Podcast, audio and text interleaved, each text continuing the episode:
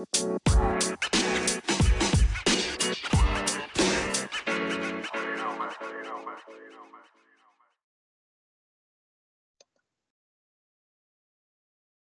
and welcome to this week's episode of Banter on the Parkway. I am your host, Brian from bannersontheparkway.com, and I am joined, as always, uh, by uh, folks. Just imagine Billy Corgan, except without the singing ability, but with a lot more charm.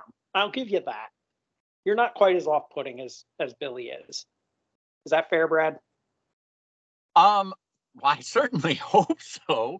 Uh, you know, musicians are always known for being a little eccentric, but he kind of has taken that to a, a level not quite needed. I mean, to the point where I think you ostracized everybody else in your band and also like the people related to you.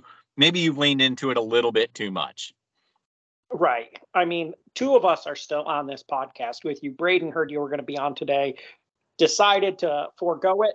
So, but there there is one other brother you've not ostracized, and that's Joel. Um, how close are you, Joel, to to being ostracized? Oh man, I'm just sending good money after bad at this point in time.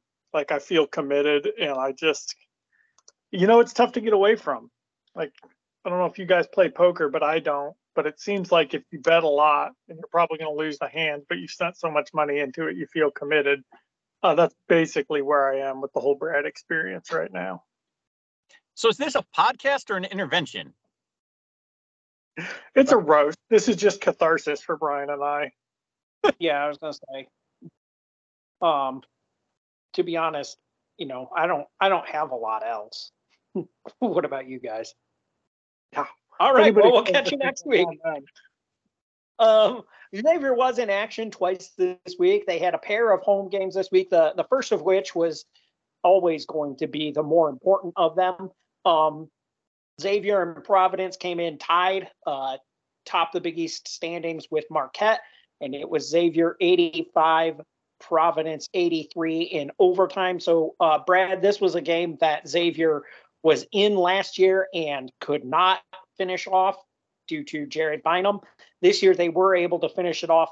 Uh, what did we learn other than Xavier is capable of beating Providence this year?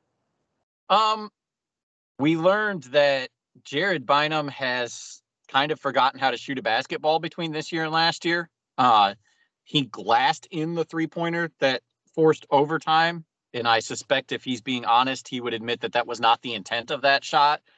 Uh, then Ed Cooley, is he a good coach? Ran a look for Jared Bynum, who was two of five at that point, to get a look behind the arc to end the game. Um, if he'd have had somebody scalding hot, like I don't know, I'll just throw some numbers out there, maybe six or seven from behind the arc, I might have considered getting him the ball, but I don't coach Providence. Um, I think the other thing we learned is that Xavier's rotation just is not going to get deeper. Um, it is now the five starters and Desmond Claude. And I suspect that when Zach Freemantle come back, comes back, it'll be the five starters, Desmond Claude and Jerome Hunter. Uh, Cesar Edwards played six minutes. Um, I'm sure he did something while he was out there, other than accrue a foul. KyKy Tandy came in and played three minutes and missed two shots. Neither of them did anything that would have, you know, made anyone cry out for more playing time for them. Um, it's basically just going to come down to how well conditioned Xavier's top six and later top seven are, because we're not going any deeper than that. What a game, though. Man, that was a great game of basketball.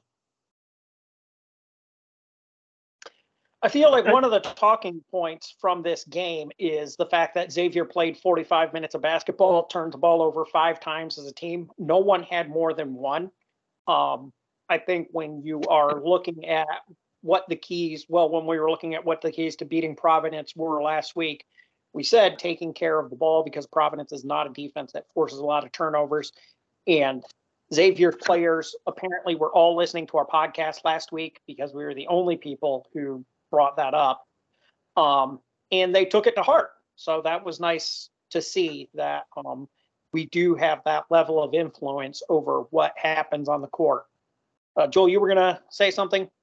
I just think um, a lot of people focus on the one for nine for Souley Boum from behind the arc. nine assists and one turnover while playing 41 minutes is really impressive. And then down the stretch, he had a couple real tough buckets for Xavier. I think he scored five in the last two and a half minutes overtime. Uh, he did miss a free throw during that time, which I don't know if the 41 minutes of play leading up to that was the issue or if he just needs to practice them when he's tired. I'll check my Twitter mentions. But uh, even when he is not shooting the ball particularly well, he's finding ways to uh, be super influential on the game. Uh, the other thing I think bears pointing out is Jerome Hunter completely pocketed Bryce Hopkins. Hopkins shot three of 14 on the game. Um, all three of his made buckets were while Jerome was out. Um, all four of his made free throws were while Jerome was in. So if you prefer free throws to buckets, Jerome's your guy. Uh, Hopkins still had a decent game. He went for 10, 13, and 5 with no turnovers, but um, it took him 14 shots to get there.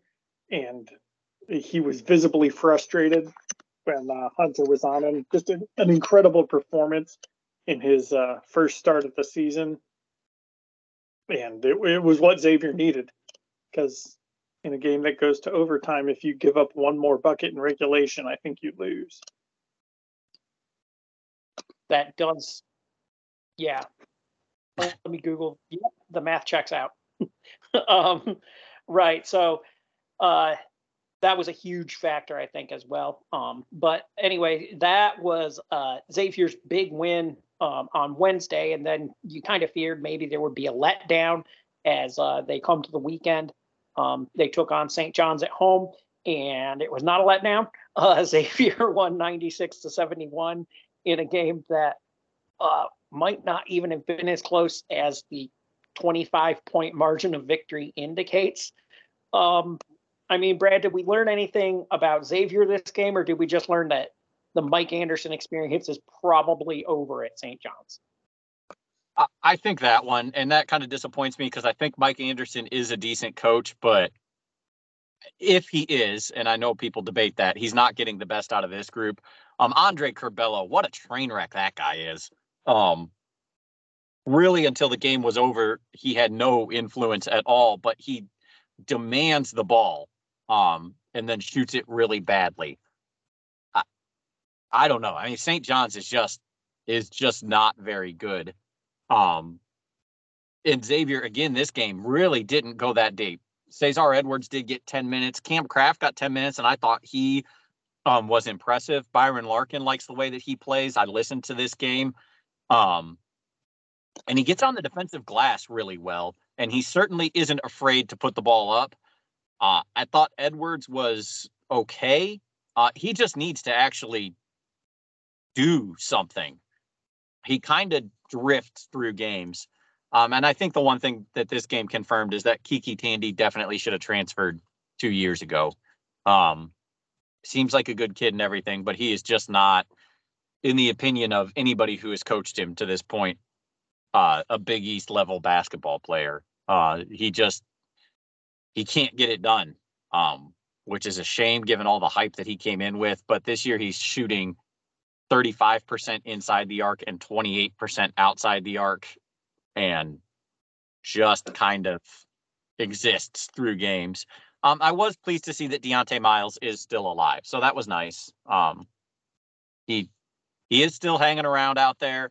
Uh, when he transfers out next year, I think that it will be to probably a an upper low major or a mid major where his defense will play and he can rebound and get stick backs. But again, X looked I mean, it's hard to argue with a team that scores 1.32 points per possession. And other than kind of letting down at the end of the game on defense, this was a really solid performance. And it looked a lot like St. John's was scoring late because Xavier just didn't care to stop them anymore.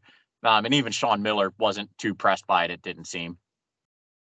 Yeah, I mean, Xavier had 32 made buckets and 26 assists. The shot 15 of 28 from behind the arc. Des Claude was three of three from deep. Uh, just a comprehensive beatdown. Uh, like you said, the defense kind of quit defending uh, later than it usually does, which was nice. Um, because the opening tip is when that usually happens. Uh, Curbelo plays every game like it's an open gym and there's only 10 people there. Uh, just grabs the ball and blindly attacks. Uh, it's I don't know. I don't know why I'm so vexed about somebody on the other team, but it seems like there's something there that could be good at basketball. But instead, he's got one speed, which is as fast as he can go, and one guy he's looking to get shots for, which is him. And it just he's he'll he'll win games for both teams when he's playing, and um, I guess never up, never in. But he will not stop shooting, will not stop driving, or will not stop throwing the ball all over the court. You know, a 42% usage rate in this one, despite an 86 O rating. That's just a dude who, like you said, he demands the ball every time, and then uh, it's a surprise even to him what ends up happening. He's not. I mean, boring. Curbelo, he's a weird. He's kind of a weird case, I guess. He was the Big Ten Sixth Man of the Year as a freshman in Illinois, and then when he stepped into a role that was a little more prominent, uh, he promptly played himself back into a role that was not prominent at all because of how he performed. Um, and then he transferred to St. John's, where the only two times uh, he's put up, well, the only time he's put up an O rating over 100 against anyone decent was against Syracuse um, on November 22nd. The teams he's put up 100 O ratings against since then are LIU, DePaul, Florida State, and Butler, uh, which is just a who's who of teams who aren't going to play any postseason basketball after they get knocked out of their conference tournament this March. So, um, uh, yeah, I don't know about what is going on with Andre Curbelo. Um, and that probably is a large group of people that may even include Andre Curbelo. Um, but this was, yeah, um, it was a smackdown. Uh, there's not a lot else to say other than uh, St. John's was without David Jones uh, because of the passing of his father, which uh, was sad news. And um, I don't really know if it affected the way they played. They had travel problems too. So there were things St. John's could point at and say this was not an ideal situation for them. Um, playing without one of their best players after his dad died and you know getting to the arena two hours before the game but they also did get blown out by 25 in a game that never really felt like it was in doubt after the first media timeout um, so looking around the country um, we had a, a huge uh, incident of uh, well i don't know is this college kids being the worst or college administrators being the worst um, we're going to decide right now because they are both groups of people that I think have the capability of being the worst. And we've just got to sort out who's being the worst in this incident. It's, of course, the Orange Crush versus Iowa. Uh, Brad, why don't you run us through that uh, situation and then just give the final verdict on who it is being the worst here, if it's the administrators or the kids? So the Orange Crush is Illinois' traveling support. Well, it's their it's their student section, and they travel to a conference game each year. So it came out early this week. They were like, hey, Iowa canceled all of our tickets to the Iowa game. They were going to show up uh, en masse. I believe they had 200 seats in a block, which is a really good traveling student section to a game. They released a big thing on Twitter. Look at us. We just want to go support our team. And this cow, I believe they used the word cowardly. Iowa administration found out who we were and canceled our tickets. And of course, because it's Twitter, uh, nobody dug into it at all. And since they got their story out first, uh, they initially had a whole ton of support behind them. Iowa, rather than deciding to just let that ride, said, actually, what happened is that the Orange Crush registered as a boys and girls club from Iowa to buy bulk tickets at a discount rate and represented themselves as something that they weren't. When Iowa got wind of that, is then when they canceled the tickets. The Orange Crush initially said, What? No, I don't even know what boys and girls are. I'm a college kid. I just want to come cheer for my basketball team. And then finally they were like, Yeah, that's what we did. Um, I want to say here, I usually side with the students because it's college and you're supposed to do goofy stuff.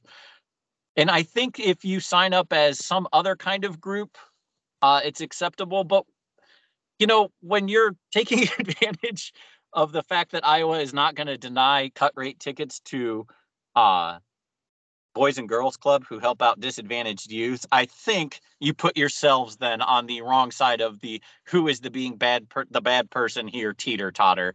So for this time, I'm going to go with Iowa, though not Fran McCaffery, because I'm sure whatever he would have done would have been the worst in this situation. Yeah, I mean that's fair. Um, so there you have it, folks. The college kids were the ones being the worst in this situation. Um, there will be no further debate. Uh, we had an incident where EIU's Kinyon Hughes tried, or Hodges, sorry, uh, tried to punch a fan. Uh, Brad, did he have it coming? I, mean, I have, I've not, I've not, I've not seen anything about this at all. So you're gonna have to walk even me through this. Um, so anyway, go ahead. I, I have no idea. Uh, the clip is bizarre, though Kinyon Hughes in the clip is very clearly quite irate. Uh, I'm guessing he was getting taunted. Um, he just kind of took a step over and uh, he cracked a Linwood, Lindenwood fan. Uh, a good one. I think anybody who has ever played at even a moderately high level has wanted to punch a fan. Um, I can remember a stint that I had as a point guard, which did not go really well, that made me want to punch some of my own team's fans um, because I was not feeling a great deal of support from them, uh, given that they were outright booing. I don't think I, it could be that they were just trying to say my name and had gotten confused. But yeah, so Kinyon Hughes hit a Lindenwood fan. Uh, EIU said that they are going to handle this internally because they value good sportsmanship. Um, and I guess punching fans crosses the line between good and bad sportsmanship. I, will leave that to you guys for a release. Is punching fans bad sportsmanship? I want to just talk about the video here for a second. Um, so I think he's the team's leading scorer, and I think he pronounces H O D G E S Hodges. Yeah. Actually, Bryce, and, uh, and they have the ball and he wanders off. Then his, and I know like he's not a Golden Gloves boxer, but he just like opens his arms as wide as he can and does like a weird pivot, almost like he's trying to um, overcook some discipline on an unruly child. The person, I don't know the person he swings at. I don't know Kinyon Hughes Hodges either, but it's just it's a bad cut, and like he he takes a big old swing and a miss at the dude. He stands up and claps as soon as the technical was issued. For some reason, he wasn't ejected from the game. I might have uh, been tempted to throw him out were I the official who stood there and watched it and assessed the technical foul. And then, uh, you know, business as usual. His his teammates come around and like chest tap him, like, "You're okay, man." Who among us, right? um, yeah, it's just bizarre, and I'll be interested to see what happens because uh, my guess is it's going to be some Coach K style indefinite suspension, meaning that he's going to have to come in at the first media timeout instead of during the game.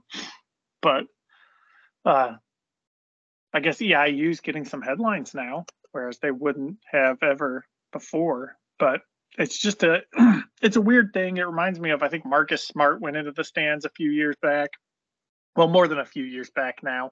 Uh, just time speeds up when you're my age, and uh, took a cut at a fan who was racially abusing him. Just judging from the superficial demographics, I don't think that's what this one was. I think he just got PO'd at something he heard and decided that uh, he was going to try to chin check the dude. Just yeah, so, it's, it's tragically bad punch. The other thing is EIU scores during this and they count the bucket. no, and he's walking away doing that. Does the bucket count symbol? Like the, that went down, right? That's my favorite part is number 11's like, but I still get my points. just, yeah. just a real fever dream of a trip down the court there. Here's the thing is, I mean, I'm not a fighter. You guys know this. But anytime you take a swing at someone as your butt is going away from that person, you're probably not going to land a solid blow. He appears to whiff entirely here. and I'm going to say he was going at him with an open hand. Actually, I don't think that was a punch. I think that was a Will Smith style slap that he was. Going so, um, well, the fan like in immediately. light, of that, in light of the fact the hand was open, I do think the punishment should be less severe, because I- I- that's that's how I operate. I think some kudos to the fan for not retaliating. The fan stands up and points like, "Did anybody else just see that?" Like I, I, you know, usually he appears to be the same age, and usually when two young men of that age start swinging at each other, it takes a little bit to stop. But he seems almost surprised that it happened too. He's like, "I think that guy tried to hit me." I thought I could yell Yeah. at basketball players at carte blanche. They're not going to leave the floor. like, What I do, meanwhile, smack number me? 11's over there like, "I get buckets. That counts, right? That's that's me." All day. right. Let's run that play next time down. Uh, yeah. So yeah, I think the guy he swung at dodged. I don't know. Anyway, um, there's no question who's being the worst in this situation. It's Jim Boeheim because he's uh he's throwing a good old fashioned weepathon this week about how Pitt and Wake, uh, and then he drug Miami into it, uh, have bought their teams this year. Um, and poor persecuted Jim Boeheim. Um, they made the NIL d- rules and then said Syracuse couldn't participate, which is Oh. sad. Yeah. So let's run down a list of coaches here, Joel. And I'm just going to ask if each of these coaches has ever been charged by the NCAA with a failure of institutional control. So let's go ahead and start at Pitt with Jeff Capel. Not that I'm aware of.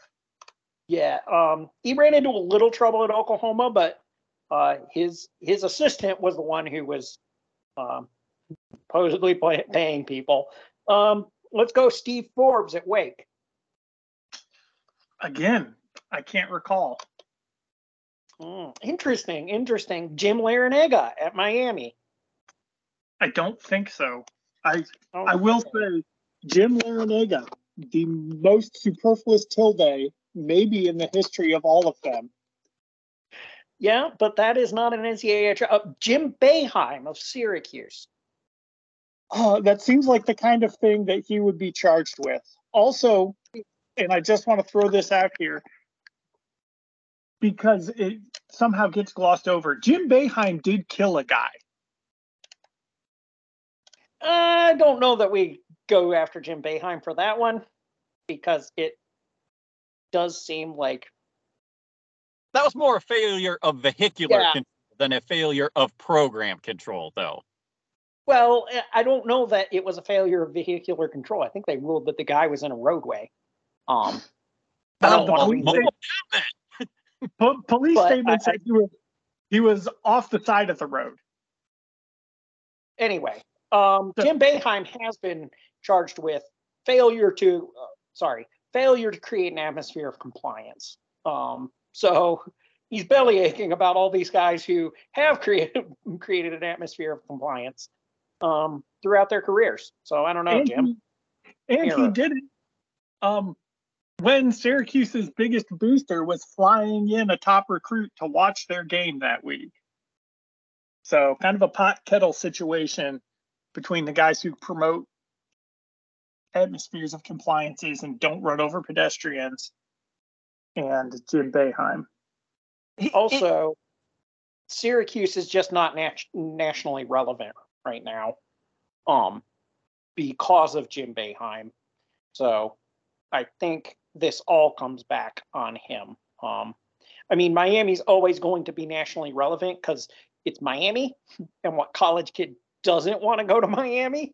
Uh, Syracuse is a little harder of a sell, and it would be an easier sell if you know you knew you were going to like play man defense and live somewhere where it's not snowing all the time. Or when that's that's just- He Yeah. he apologizes to Pitt and Wake, but because he's Jim Boeheim, in that apology, he's like, "But Miami, those guys, Right. like what what a." I about said something not safe for work there. What a rude thing to do. Like Well, he's like, I shouldn't have said all that about these two teams because Miami, screw those guys. I'm like, come on, man. here's the thing about his apology is he he whines that they've bought their teams and then his apology is about something he never said at all. He's like well i never meant to imply that they broke nil rules which is not what he originally implied. He implied that the deck deck was being stacked against him which he never walked back.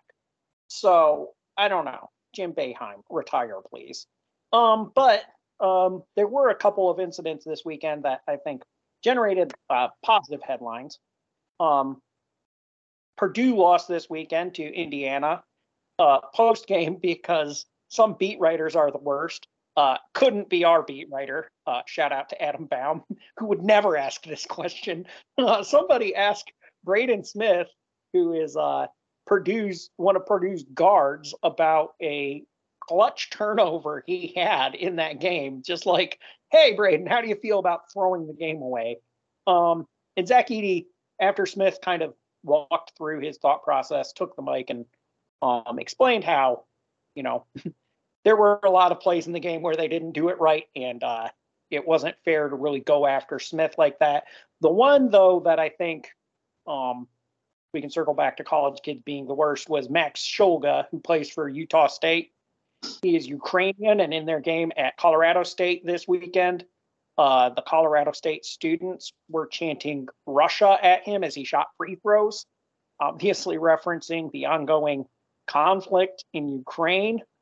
Um, I mean, people have gone, oh, it's college kids. They, you know, do dumb stuff. And I'll be honest, participated in some chants in college that I would not now. But uh, I feel like could have been interpreted as insensitive. I feel like we probably would have drawn the line somewhere short of here.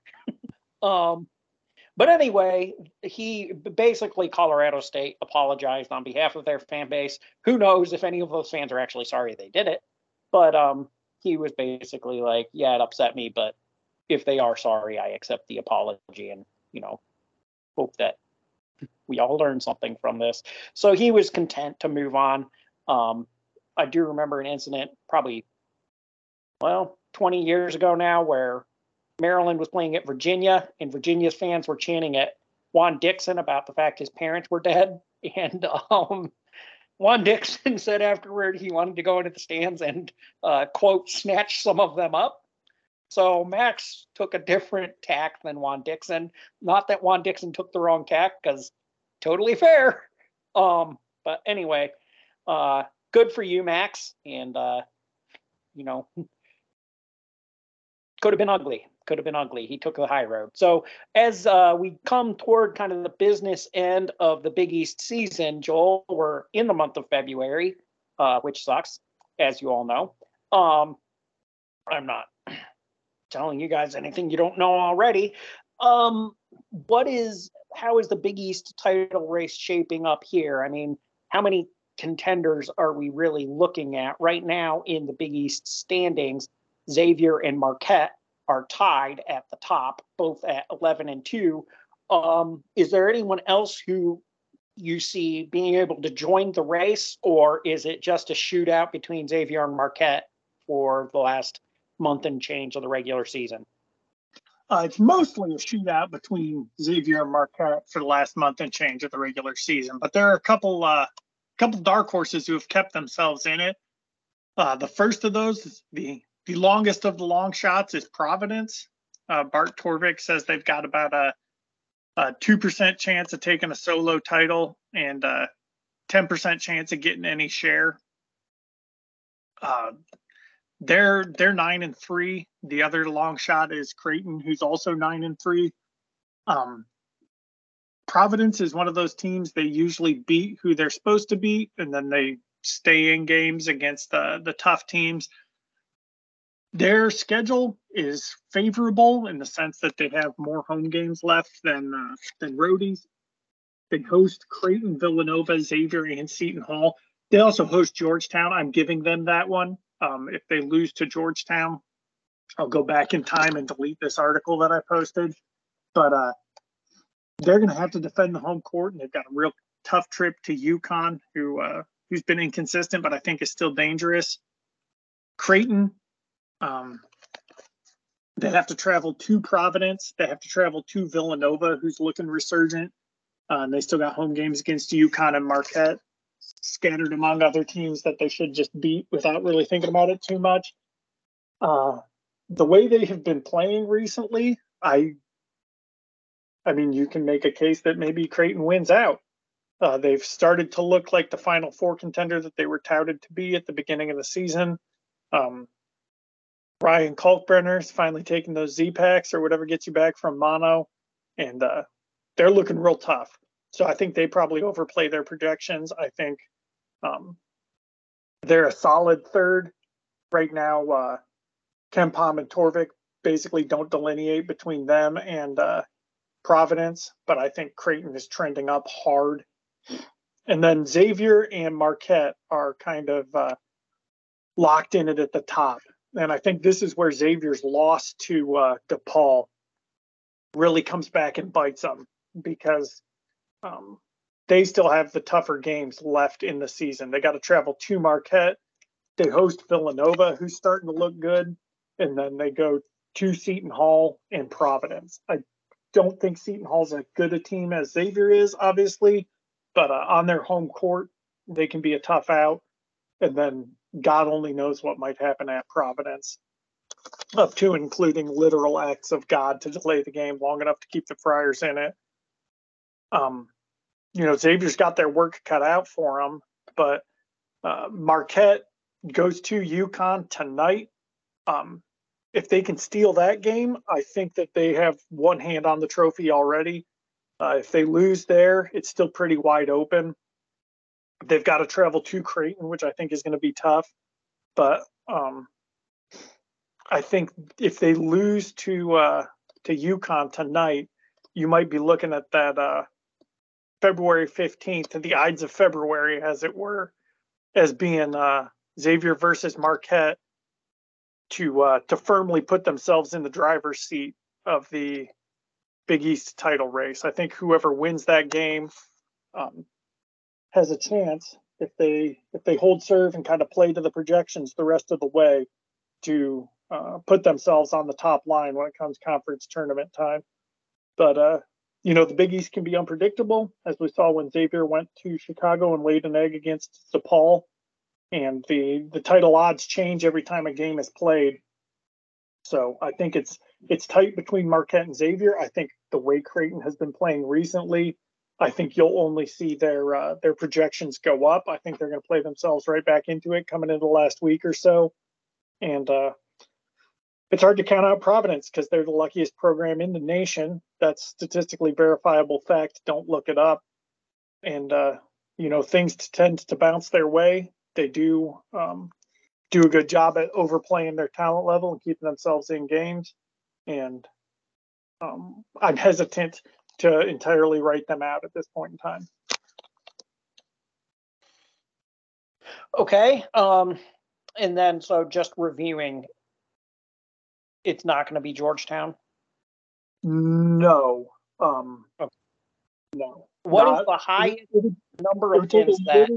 Biblical miracle for Georgetown to be relevant. What's the highest number of wins that Torvik's projections put them at? Obviously, they're not going to get to 500 because that's mathematically impossible at this point. Um, do they project in four games any of the projections? Let's go to the old Big East Torvik page. By the way, um, I recommend everybody pay the the 20 bucks to KenPom every year if you really want to understand what you're looking at. But if you're stingy, uh, Bart Torvik has a great website, and uh, you should all be familiar with the tools that he's got.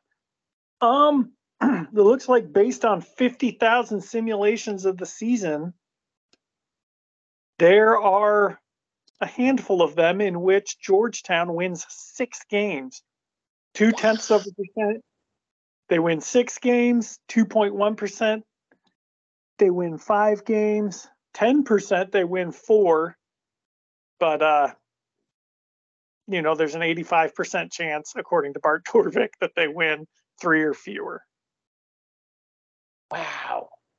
See, I would not have thought four was that high, given that they really suck. Uh, but they do still have to play Butler, and I think they're going to beat Butler. Butler is just horrendous at basketball. Um, anyway, um, that's who Xavier's playing this week. Uh, Brad, I mean, a couple questions here. First of all, did that drinking fountain deserve it? Yes.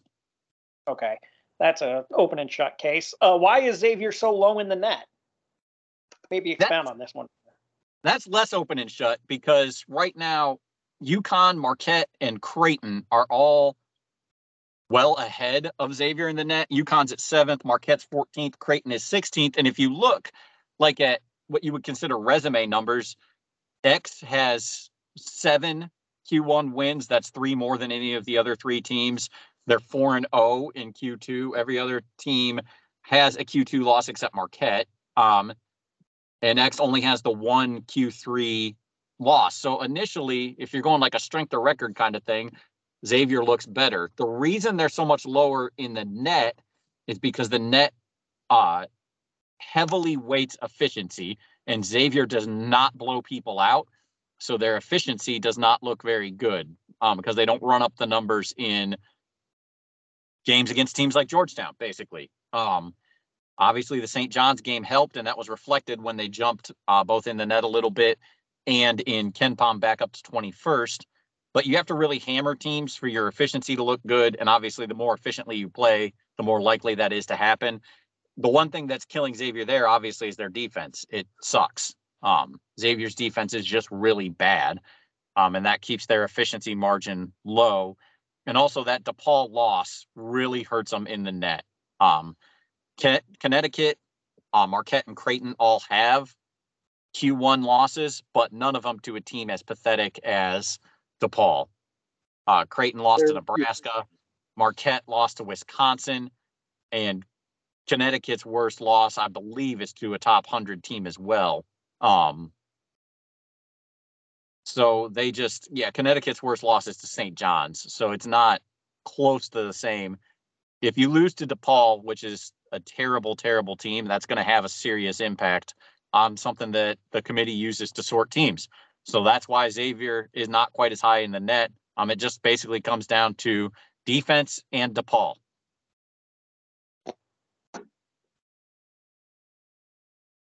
Gotcha. So um, the takeaway don't lose to DePaul.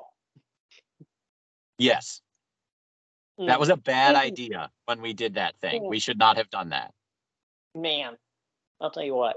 As I was watching that game, I was like, hashtag good loss, guys, but I guess it wasn't. um, so we've got a, a, few questions here. We've got one from uh, Dan Platt. Uh, is Xavier the best basketball team in Cincinnati that no one knows about? Is local media switching directly from football to baseball?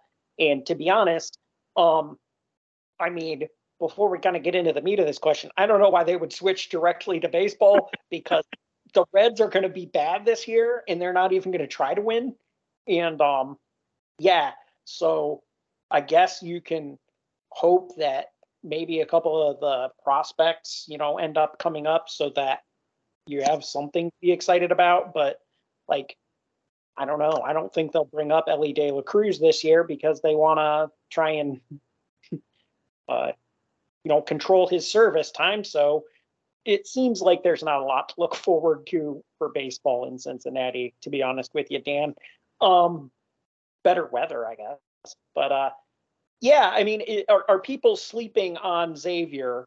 Um, obviously, they're the best basketball team in Cincinnati because um, they beat the University of Cincinnati. So, uh, are, are people sleeping on Xavier a bit, Joel?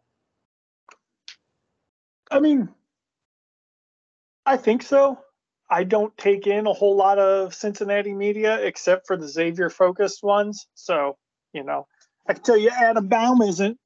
He's uh he's clementined up and ready for this team to rock and roll.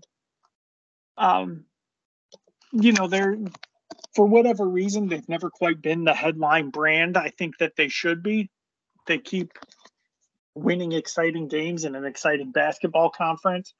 I'm obviously pretty biased towards Xavier so I think that everybody should cover them all the time. and uh, and we'd have lots of great stuff to read.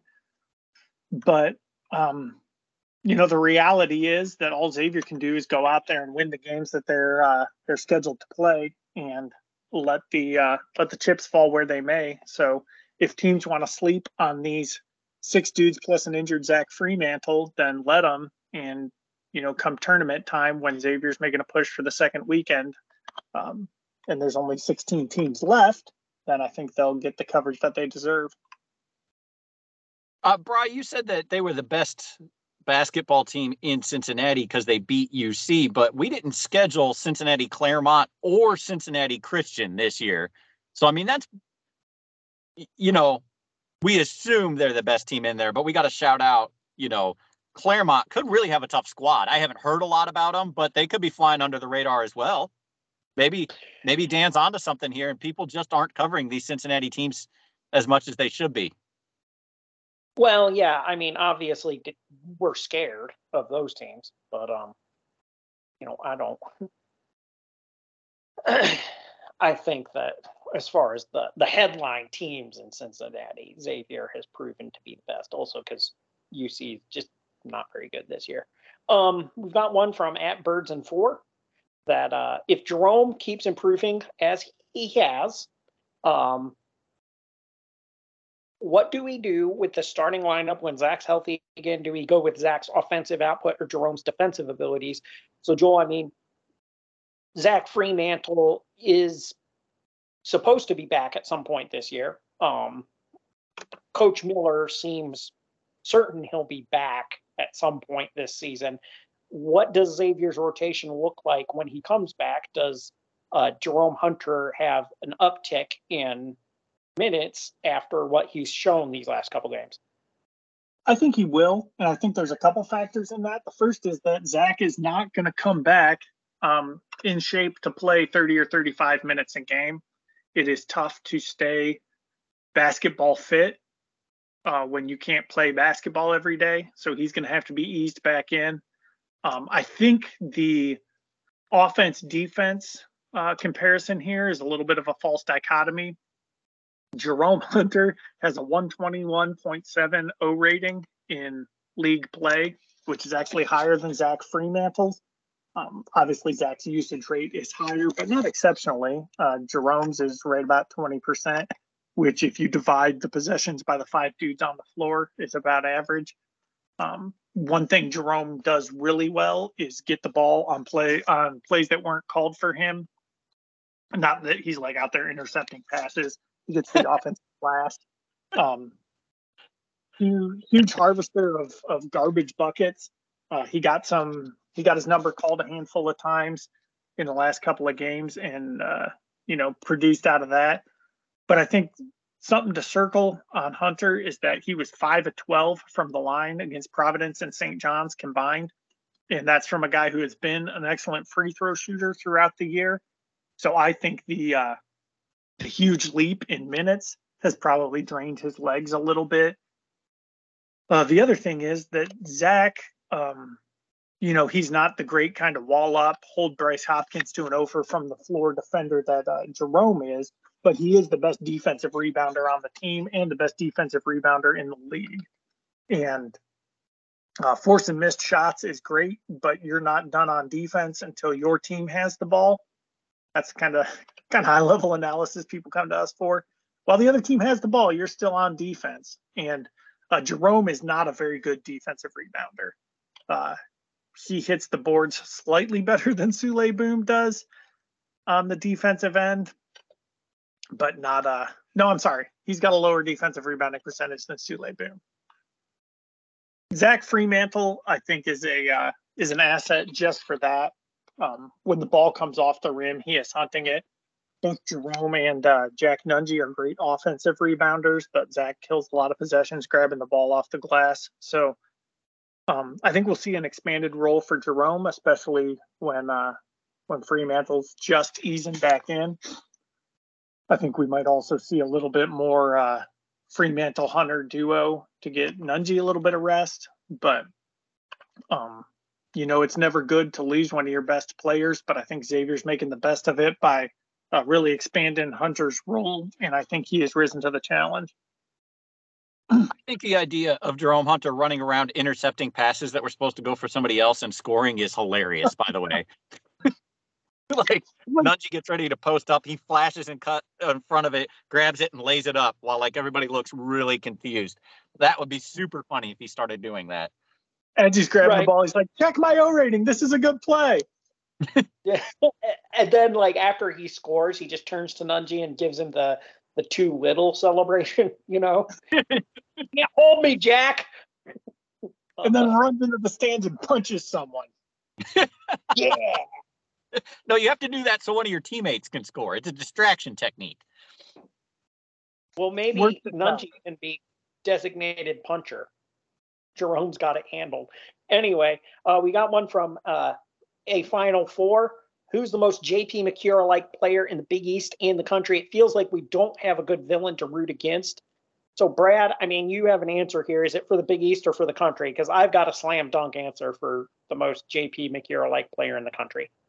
Oh, okay. Well, I'll go Big East then, and I was going to go Donovan Clingan um, because he's like, for one, he he seems to have the attitude of somebody who thinks he's a lot better than he actually is. Um, I also don't know how you can be seven two and look dumpy, but he has managed that. Uh, and it, I don't know. Both times we've played Connecticut, he's just really annoyed me, so I find him very annoying. I think this question is a little unfair to JP. Um, that's I was going to get into that because he was an excellent player, and a lot of his negative interactions were not started by him. He certainly was not afraid of rising to the occasion once he had been aggrieved or felt he had been aggrieved, but I don't recall a lot of times where he was the one who started it.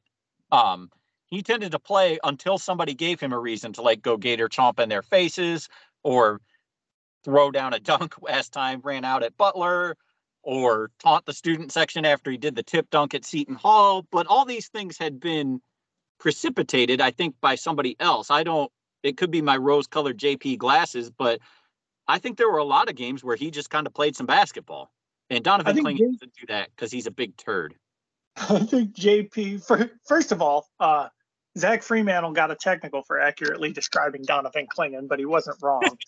um, JP was a very expressive guy when it went well. He just it showed all over his face. I think of the uh, Macura heat check shot where he hit it and he was just like beside himself with glee coming back down the court. And I don't think he was taunting anybody. I think those were the emotions he was feeling and they were coming out on his face. And I think people took umbrage to that, which leads me to the second half of my JP scouting report, and that is big ears. That guy was ready to hear something and ready to uh, turn it into something. So I don't know if he always intentionally started things. Uh, but in the words of DMX, with JP, something little becomes something major, and he was always looking for a uh, looking for a reason, if you will. Now, here's where, because college basketball villains, I mean, they've been all through the years, and typically it's someone who plays for Duke. I don't, I don't know that JP was necessarily a villain because he liked getting a rise out of people. I think JP did a lot of what he did because he thought it was kind of funny. um, you know, gator chomping at the Wisconsin fans. I think he just found that pretty funny, um, knowing it would irritate them. But I think he mostly did it to entertain himself. You know, and there's a man who plays college basketball right now who uh, opposing fans seem to hate and who does seem to play up to uh, entertain himself, and that is Estonian sharpshooter Kerr Kriisa. Um, plays for Arizona. Uh, a lot of Pac-12 fans don't like him. A lot of fans in general don't like him. But this dude, uh, I think, um, finds it pretty funny to make people mad at him, and so he does it a lot. Uh, I'm just going to go through. These are statistical comparisons, but it's also kind of striking how many of Kerr Kriisa's best comparisons on KenPom I totally despise. So his top comparisons is actually 2016 Myles Davis. I'll hear no bad things about 2016 Myles Davis, a saint. Uh, but then we got Jordan Bohannon, uh, We got Kevin Pangos, Bronson Koenig, Collin Gillespie, London Perrantes, and uh, then we circle back around with Sterling Gibbs, who who punched Ryan Archie Arcidiacono. So Saint. uh, anyway, but that is like a who's who of people that I just loathe. Uh, so my answer here is Kirk Kriisa because I think to opposing fans he's a villain, but I think to his fans and people who like him, he just kind of does things to entertain himself, which is where I think JP fell. He wasn't like Marshall Henderson was trying to make people mad because love that dude. Making people mad was what he did. I think JP was just trying to entertain himself, and that's the vibe I get from Kerr Kriisa. Um, did blow out his ankle, posted a picture on Twitter, and it's like, looks like you should amputate, but I'm going to play in a basketball game. Anyway, uh, we got one from uh, Big East Barroom, which if you haven't listened to their uh, listen to their interview with Colby Jones, I, I highly recommend it. They um, go behind the scenes a little bit with Colby, and um, it's always just nice to hear what Colby has to say. Um, so, who's the most important player to Xavier's success? Feels like there could be six answers to this question. Um, so, I don't know who in Xavier's rotation they're leaving out. Probably Des Claude. Uh, but Joel, who is the most important player to Xavier's success this year? Uh, there's actually only one answer, and it's Souley Boum. Um, I see the argument for some other guys. Uh, certainly, Zach Freemantle uh, uses a lot of possessions and uses them well, and is the team's best defensive rebounder. Uh, Jack Nunge is actually the second most accurate three point shooter in the entire league right now. Colby Jones does a little bit of everything. Um, Jerome Hunter has just really, really lined up his uh, his value over the last couple of games, and his fouls per 40 is back down not only under five but under four. Um, wow, I know. Adam Kunkel's a guy who can shoot the eyes out of the ball and isn't afraid of the big moment. Uh, but Souley is second in the league in minutes percentage. He's top 100 in the nation in minutes percentage, sixth in the league in O rating. But where he really shines is that uh, his assist rate is 23.6%, which is 10th in the league, and his turnover rate is 9.2, and that is uh, that's a turnover rate you usually see from like a spot up shooter. There is not anyone who spends as much time with the ball in his hands as Souley Boum does uh, that turns it over less. He, I mean, just Sean Miller's going to ride this dude until the wheels fall off. Um, I was glad to see he finally got a game where he played under 30 minutes in the blowout of St. John's. Um, but he does everything you need your point guard to do. He does it really well. Uh, he protects the ball. He can shoot. He can get to the line where he's more or less automatic. But um, you know, Des Claude is our our nominal backup point guard. His assist rate is 12.6 in conference games, which is not very good. Uh, Colby Jones is the next best assist guy in conference games, and his turnover rate is more than double what Souley's is. Um, you know, he is the guy. Everybody else has uh, a skill set we can cobble together from the spare parts of other people. Uh, certainly, Zach Freemantle going down is not a good thing for Xavier, but they can kind of shuffle the back cards to the front and the front cards to the back and move things all around and have uh, have some cover for that. We have no cover for Souley, which is why he plays so much, and he should be wrapped in bubble tape and carried around like uh, on one of those chairs that four people carries. There's probably a name for that. Uh, that old-fashioned royalty used to have. He is just the uh, the linchpin of this team. He's he's the guy. Xavier cannot go on without him. Um, speaking of playing a lot of minutes, we're going to take a quick aside here because uh, this past weekend I got to witness the nation's leader in minutes uh, practice his craft, and let me tell you, it was astonishing, and uh, I was left uh, astounded and flabbergasted. It's it's Daryl Banks the third. He plays for St. Bonaventure. If that name is familiar, it's because uh, he dropped um, 27 points on freaking Kentucky last year in the NCAA tournament for St. Peter's. Um, it's that dude. Um, so anyway, they were playing UD. Uh, he plays for St. Bonaventure now, and uh, Yeah, it was the 14th time in 24 games that he has not subbed out of the game a single time, uh, wow. which was crazy because he shot two of 10 from the floor. And with 10 minutes left in the go- game, he had not scored yet. Uh, but then Anthony Grant flipped his lid off o- over a call. Uh, Daryl knocked down both free throws, and then the next play was drawn to him. He was hacked shooting a three, knocked down three more free throws. It was a five point trip on free throws. And um, Anthony Grant, is he a good coach? No, Stood there, no. flabbergasted the rest of the game because um, he's not a good coach. And Dayton lost, which made me immensely happy. Um, so anyway, that's my aside on Daryl Banks the third. Uh, you keep plugging away, buddy, uh, because your coach is never going to take you out, so you have no other option. Uh, we have one from X fan Dan.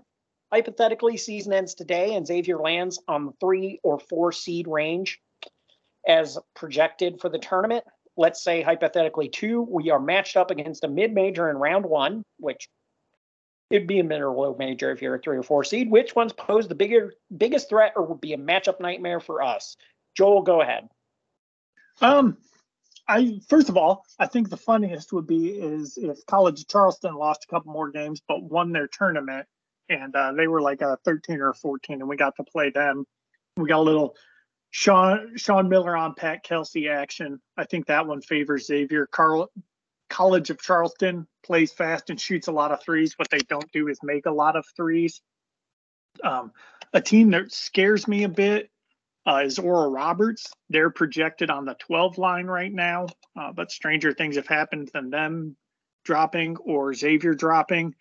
They shoot a ton of threes and they're 11th in the nation in success. Additionally, they have Max Asmus, who spells his name Abmas.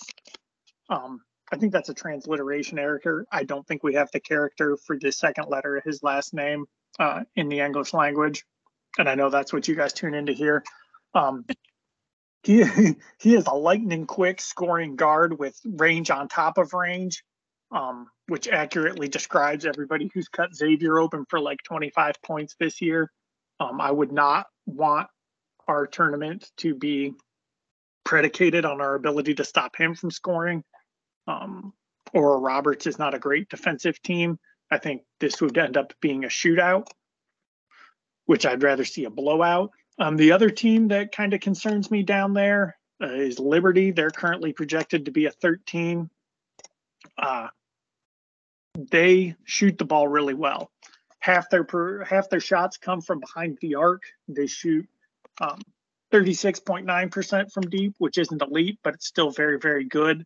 Uh, 43% of their points come come on three pointers. That's fourth highest in the nation. Uh, Xavier, if you guys have tuned in at all this year, you know does not have a very good three point defense. And uh, you know, it's one of those things in March Madness. A team gets hot for a game or two and goes on a run, and everybody's like, "Oh, hooray, a Cinderella!"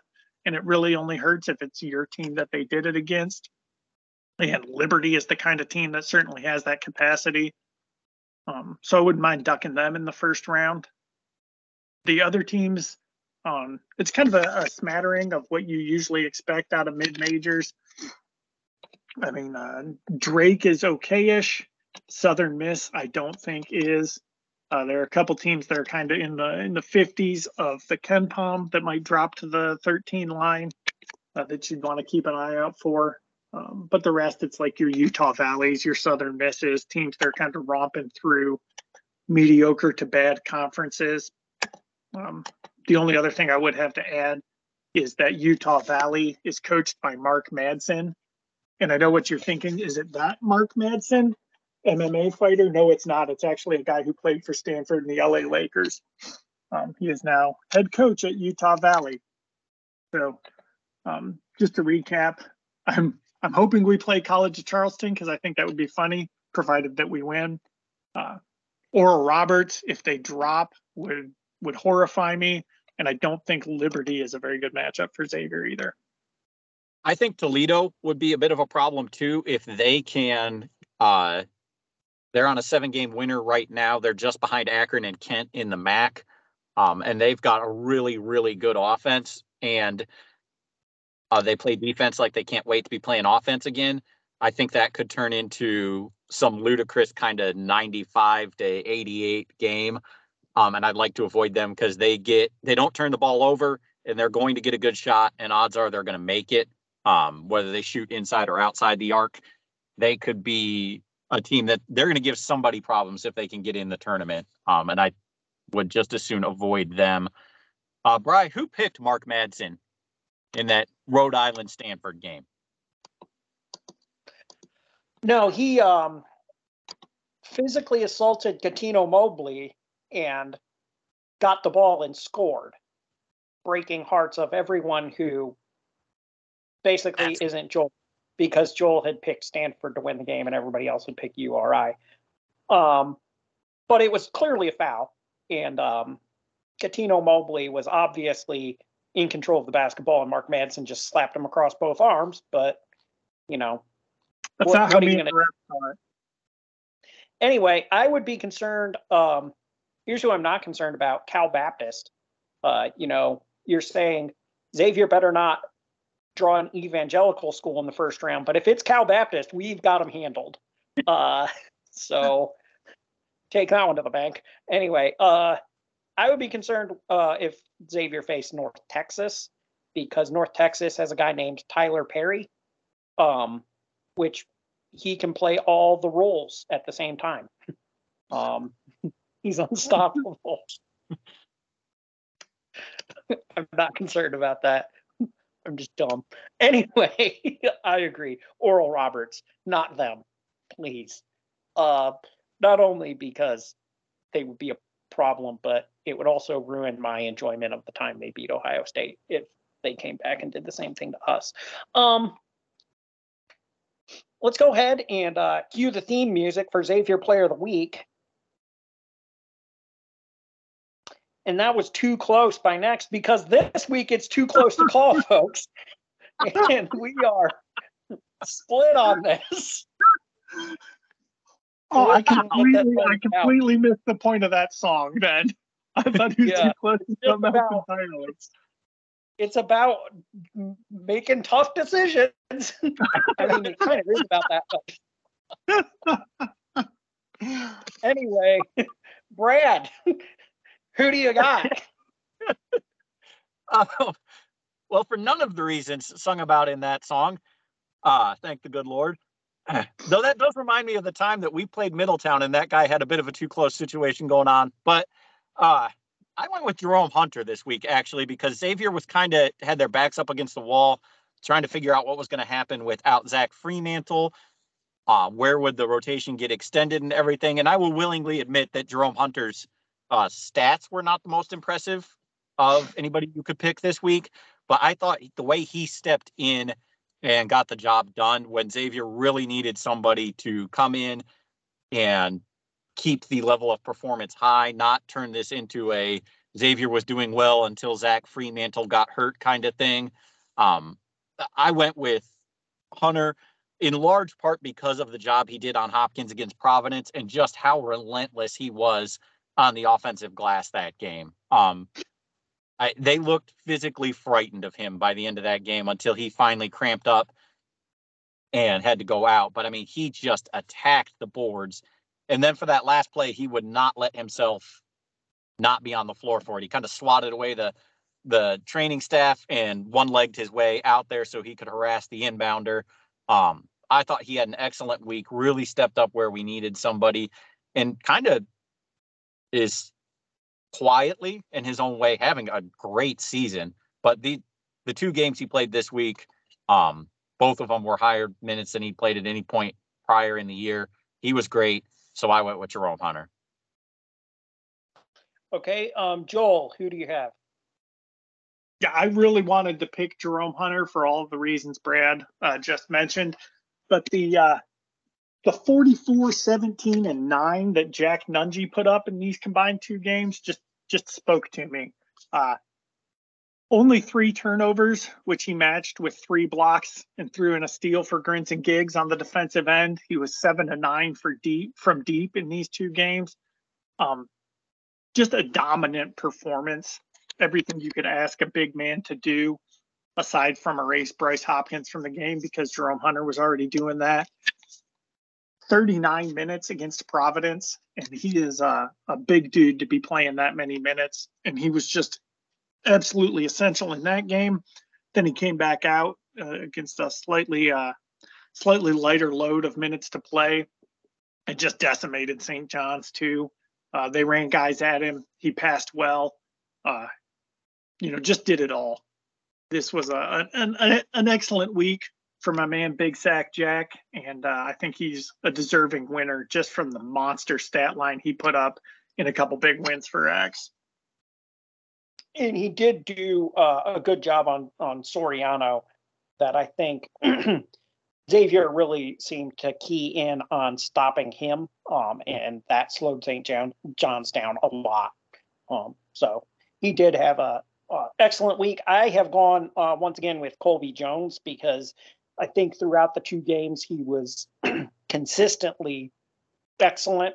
Um, his stat line against St. John's is a lot gaudier. Um, 19 points, eight rebounds, four assists, and he shot seven of eight from the floor. Um, it's it, it's really tough to shoot better than seven of eight if you only take eight shots. Um, there's only one way to do that, and that's make all eight of them. So, uh, but I thought against Providence, in the second half, there was a stretch where Providence was kind of trying to put the game away, and he took it over and scored seven straight for Xavier to keep them in it and uh, help get them back into that game late. I thought he was excellent when Hunter had to go out. He took Hopkins, who um, he gives up an inch, but he also gives up 15 pounds on, um, and he kept him out of the lane, kept him from uh, getting to where he wanted to be. So I thought he um, turned in a couple of really strong performances this week. Again and again, just did a little bit of everything for Xavier and made all, um, well, mostly the right decisions this week. So I've gone with him. Um, so our final quick hit here, um, and I'm going to be honest, I read an article and I put this in because I've got a really good one. But what athlete has the weirdest post playing career life? Um, Brad, why don't you go ahead? This was a tough one for me. Um, I thought of a lot of guys who had weird um, playing career lives. Adrian Graves jumped to mind for me, but if we'll expand athletes to include boxers, I remember growing up. To me, George Foreman was a boxing guy. Um, and if anybody has heard of him now, they would probably think of him as the grill guy. And he kind of transitioned to that um, probably when I was in high school. He just quit being an athlete and then was a guy who made grills that you could make a really good panini or a really bad burger on. Um, we had one where we worked and kind of cooked everything on it most days. Uh, uh, when we were all growing up, and it was a George Foreman grill. Everybody knows what a Foreman grill is now, and I don't think a lot of people at this point would realize that he used to be like the heavyweight champion of the world and was a major athlete name. He's just the grill guy now that's who I came up with. This was this was a tough one because people have done weird things. I mean, Curt Schilling for his post career playing life uh, made himself completely unlikable, so that's also kind of weird. He also completely tanked the video game company. He wasn't super likable when he was playing. yeah. Let's be honest. Can we? Can I just go on record and say the bloody sock thing? Like he embellished that hugely to try and add to his legend um, which he needed to because he's not going to be in the Hall of Fame. Uh, anyway, Joel, who do you have? I, I really want to hear yours because I got a couple good ones, but I don't want to steal your thunder if you've done some research on this. Okay, I'm going with uh, Andre Schurrle, who uh, had the game-winning assist in the 2014 World Cup final. He, um, I mean, he was a huge deal. He then retired from soccer at 29, and then he popped back up on my feed because he uh, retired and then uh, ended up getting in with this uh, Dutch motivational speaker slash fitness guru named Wim Hof. And so a couple weeks ago, Andre Schurrle uh, hiked up a mountain in, uh, it's called the Iceman Challenge. He hiked up a mountain in, I think it's Uzbekistan. Um, The temperature was negative two Fahrenheit. Uh, the wind was blowing 60 miles an hour most of the time, and they they had a 5,200 foot elevation hike, which they did in shorts, socks, shoes, and gloves. Oh, and they were wearing hats, but no shirts. So uh, if you look this dude up, they're just they're shirtless, hiking up a mountain in the middle of winter with the temperature below zero and the wind blowing 60 miles an hour. Um, so that is a weird twist for a guy who, like, nine years ago was, I mean, not at the top. I don't think anybody said would say he was the best player in the world, but he was a huge deal. And then now he's hiking up a mountain shirtless. I think I heard of Wim Hof because doesn't he believe he can control the temperature of his own body through the power of his mind? Yeah. Yeah, that's him. I've heard of that guy. The, they do the Iceman Challenge, which uh, I'll be honest, it looks like something I would never want to participate in under any circumstance ever. Not if you were 100 years old, not if I was 100 years old. Anyway, Joel, go ahead. Okay, I got a couple, and then you guys can tell me which one's weirder. Um, Todd MacCulloch, a footnote to a footnote when you talk about NBA history, is now a championship level pinball player. So make of that what you will. Yeah, he said he gets more nervous playing pinball than he ever did playing basketball. That's because he's good at pinball. Probably being seven foot two eighty isn't as big an asset. Um, and then the other one is Bison Dele, who um, I think we've touched on a couple of times. He like dated Madonna reportedly, uh, got into uh, riding catamarans when he was in in the NBA, and then um, after what turned out to be his final career game for reasons that will become clear very quickly.